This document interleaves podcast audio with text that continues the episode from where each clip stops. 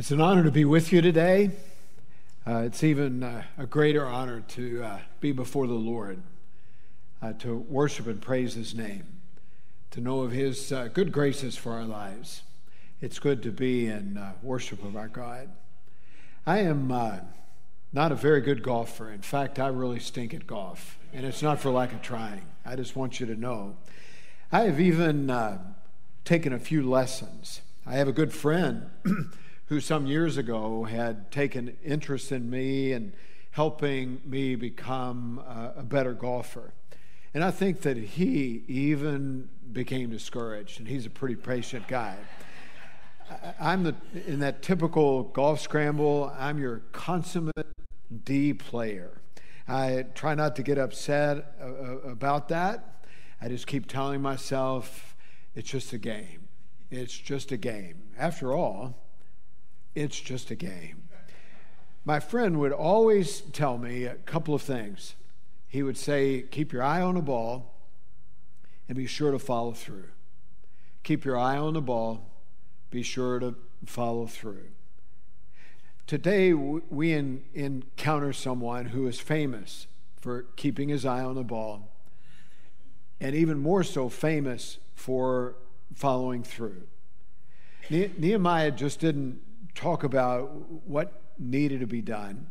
He, he actually set about doing it. We talked the past few weeks about Nehemiah leading the people of Jerusalem in the rebuilding of the wall around Jerusalem. He would not be deterred in seeing that project through. Today we read a couple of passages from uh, Nehemiah 6 and then a, another from Nehemiah 7 those two passages uh, show the sort of follow through that Nehemiah had in making sure that the wall around Jerusalem was completed.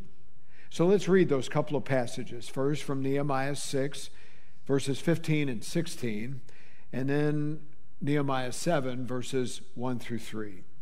Let's uh, hear this from God's word. So the wall was completed on the 25th of Elul in 52 days. When all our enemies heard about this, all the surrounding nations were afraid and lost their self confidence because they realized that this work had been done with the help of our God. And then this passage from Nehemiah 7. After the wall had been built and I had set the doors in place, the gatekeepers, the musicians, and the Levites were appointed. I put in charge of Jerusalem my brother Hanani, along with Hananiah, the commander of the citadel, because he was a man of integrity and feared God more than most people do. I said to them, The gates of Jerusalem are not to be opened until the sun is hot. While the gatekeepers are still on duty, have them shut the doors and bar them. Also, appoint residents of Jerusalem as guards, some at their post and some near their own houses. This is God's word. May it be a deep and abiding blessing to each of us, not only as we hear this word read, but as we uh, make effort now to take our lives and apply them to this word. Now, it won't be long, believe it or not, that we'll be back in the sanctuary. We're now pointing towards Sunday, August the 21st, with Homecoming Sunday, August 28th, being the latest day that we will be getting in. Now, it's, uh, it's, it's interesting that the scripture reports that the rebuild of the entire wall around Jerusalem took uh, place in a miraculous 52 days. We're going to beat that, but not by a whole lot. Regarding the wall around Jerusalem, the work um, had been done with the help of God. Scripture is quite clear about that. I assert that the same is true for the renovation of our chancel. Uh, it has been done through the help of God. This summer, we have come to know Nehemiah as a, as a great leader who, by constant prayer, hard work, and an indomitable spirit, set about rebuilding the wall around Jerusalem. His homeland had been conquered years earlier by the Babylonians who, who carried the people off to exile in that foreign land. Eventually, the people were released by the Persian king Artaxerxes. If you remember, uh, Nehemiah was so bold as to go before the king and to ask for permission to return to Jerusalem and strike out on that great building project of restoring the wall around Jerusalem. He had heard that things were in total shambles. It, it would have been easy for Nehemiah to have just stayed in Persia. He had a pretty good gig there serving the king. That was not his nature, though. You see, leaders shun what's comfortable for the sake of tending to what needs to be done. Not so much the comfortable, but what needs to be done. Nehemiah rallied the people. He did that in a, in a great way, and it's inspiring uh, to hear about the ways that Nehemiah rallied the people, and everybody came around him in this great project. They all worked together restoring the wall around Jerusalem, which in turn did a couple of things. One, it revitalized their faith, it also uh, renewed their pride in their homeland. The wall would provide a necessary defense for uh, to to stand against any enemies that would try to overthrow them, and, and that sort of thing was was always a threat for the, the children of God. It was those enemies, those enemies that were always that threat that noticed first the hand of God that was involved in the rebuild of that wall. Hear, uh, hear what uh, is written in, in Nehemiah 6.16.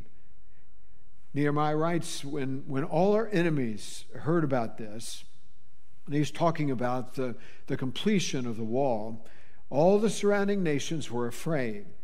They lost their self confidence because they realized that this work had been done with the help of God. It had only been accomplished with the help of God.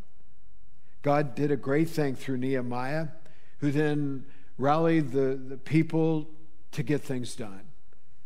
They would not be denied. They were convinced that they were doing the Lord's bidding, and in fact, that was exactly what they were doing. They were doing what God wanted them to do. Nehemiah and those who followed him kept their eye on the ball and they followed through. You, you know Larry, the, the cable guy, we, we talked about him a, a couple of weeks ago. He was the one that, that championed the phrase, get her done. Larry and Nehemiah would have gotten along well in that regard. Just get her done. We've all been acquainted for years with uh, the, the famous Nike swoosh. We, we, are, we know that Nike is quick to remind us about uh, their, their sort of their brand, if you will. Just, just do it. When it comes to exercise, it's not enough just to talk about it or to think about it. You need to just do it. That's certainly the case when it comes to, to other things in life, particularly those things that you sense God calling you to do. When it comes to follow through, just thinking about it won't cut it. Being well intentioned will not either. Follow through is a matter of getting after it.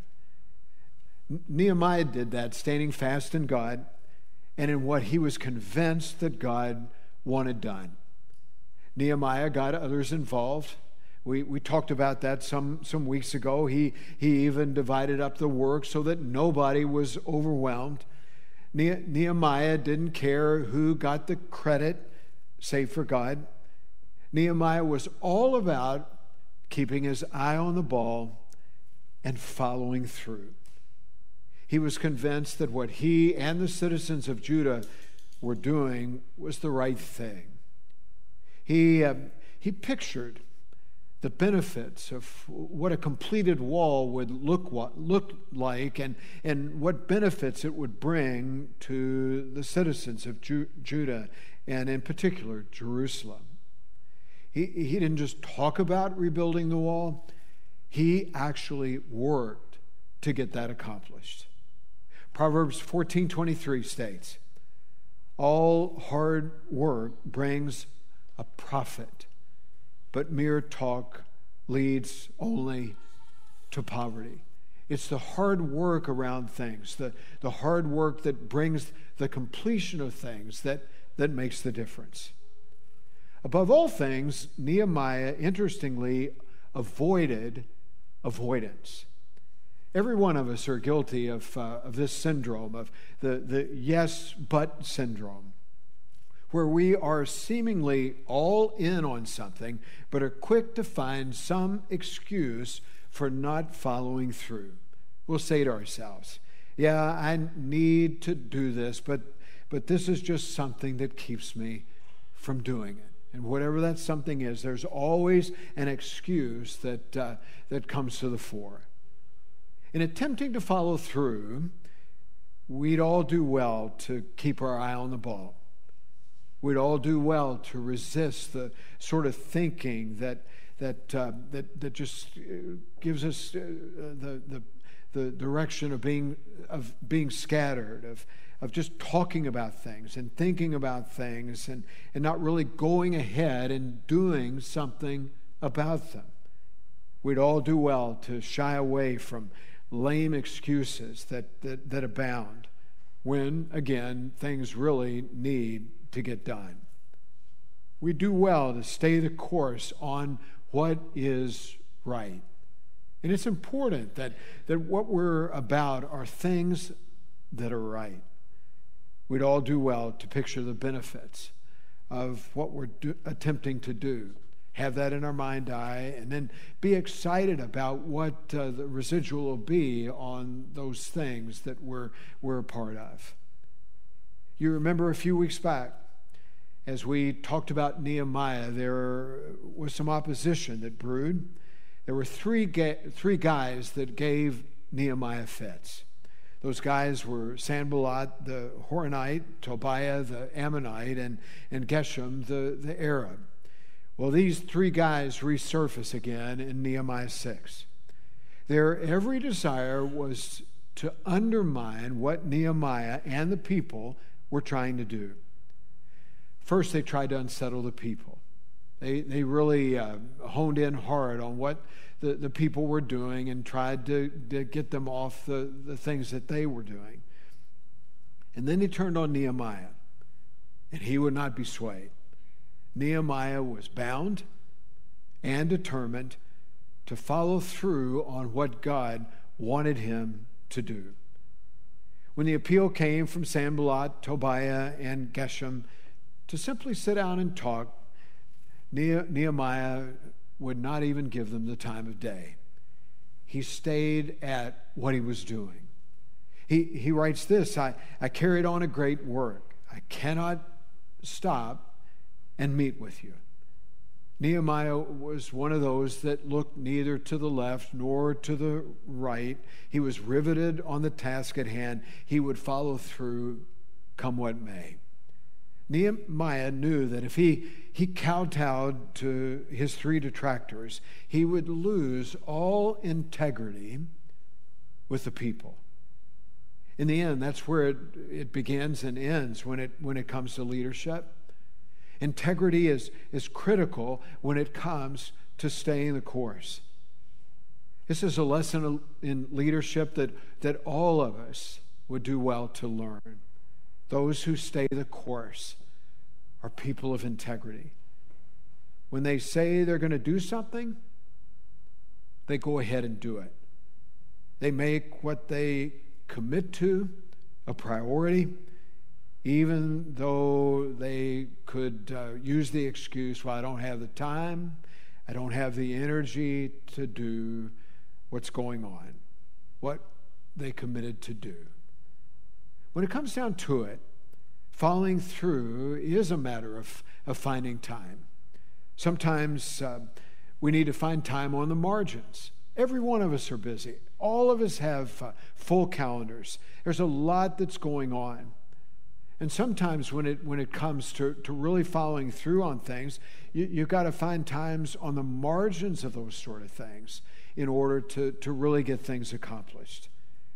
I found that the right use of time is a matter of stewardship. We are all given the same amount of time each and every day. The question is this How are we going to use the, the time that is given to us?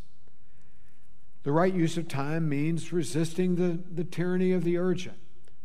You know, things that are urgent seem to always be coming our way. They, they always masquerade as being very, very important. The urgent is not always important. We need to keep our eye on the ball and find ourselves following through on the things that are really important. So the question comes to each and every one of us How are you using the time that God has given you? Let me suggest following through on, on some things, some things that really will pay tremendous dividends for your spiritual life, which then pays tremendous dividend in regard to the entirety of your life. How about following through on studying the Bible on a regular basis? How about praying so that you might become rightly connected to God? How about loving those around you, uh, even when it's tough to do that? How about serving as God leads, listening for the leadership of God and acting upon that leadership as a matter of service? How about offering a good word about Christ to those who so desperately need to hear that word? Seems that we're uh, always putting that sort of thing off. There's never enough enough time to to really uh, uh, offer a good word about Jesus to those that, uh, that are around us. Maybe you've had a burden for, for some person and, and you just kind of keep putting it off rather than following through. Take the time to offer that witness. And then, most importantly, how about finding a time, the time, of making good on your commitment to follow God? To make that the, the number one goal of your life when it comes to following through, making good on your commitment to follow God. The first job I ever had was with the Southeast YMCA over in Butchell. And the first job that they ever gave me to do was to clear the weeds around the perimeter of that property. And I remember it like it was yesterday. It was a hot Saturday afternoon. And all I had in the way of tools was a, a sling blade and a rake. I thought I would never get done. I worked a, a, little bit with little progress, and I found myself really quite discouraged. That happens sometimes when you, when you start a big project. I worked a little bit more, and I thought I would quit. I kept at it, though, until I finished, and I was proud that I followed through. I learned a lot that day about follow through, and I've tried to be good about that, that sort of thing ever since following through. When I think of follow through, I don't think so much about my, my own efforts or even the efforts of a guy like Nehemiah, as inspiring as they are. When I think about follow through, I think about Jesus and the profound ways that, that he followed through. You know, if you think about it, Jesus persevered even to the cross. The shadow of the cross loomed large, large for Jesus all along, all through his life. But particularly, it, it, it, it loomed large, it weighed heavy near the end of his life. As you know, Jesus struggled in the, uh, the Garden of Gethsemane. He, even prayed, God, if it's your will, let this cup pass. But it was not to be. Jesus remained resolute in staying true to God's will for his life. It was the, the very thing that allowed Jesus to follow through, which, as we know, gives you and me the opportunity to share in the new life that God wants us to share in Jesus Christ. So we celebrate Jesus today. Just like Ashley said earlier, we celebrate Jesus around this table. We, we do that pointedly, concertedly. We, we, we seek in this table really to keep our eye on the ball, if you will, to keep our focus and attention upon Christ. We contemplate um, his follow through, if you will. we contemplate what, what God did through Christ on the cross. We celebrate the fact that it, indeed he did keep the eye on the ball of God's will for his life. If anything, that's, that's what Jesus did. And he did that perfectly from beginning all the way to end and leading to his triumphant resurrection from the dead. I find it an honor to come around this table to contemplate the great thing that God has done. We consider what Jesus did on the cross and how his follow through affects our lives. It doesn't just affect them, but turns them, transforms them, makes them whole and complete in, in every way. All because Jesus followed through to make good on God's intentions, God's will for his life. And so we come today around this table and we share in the common elements of, of bread and cup, but we are drawn to Christ. In fact, we celebrate the real presence of Christ.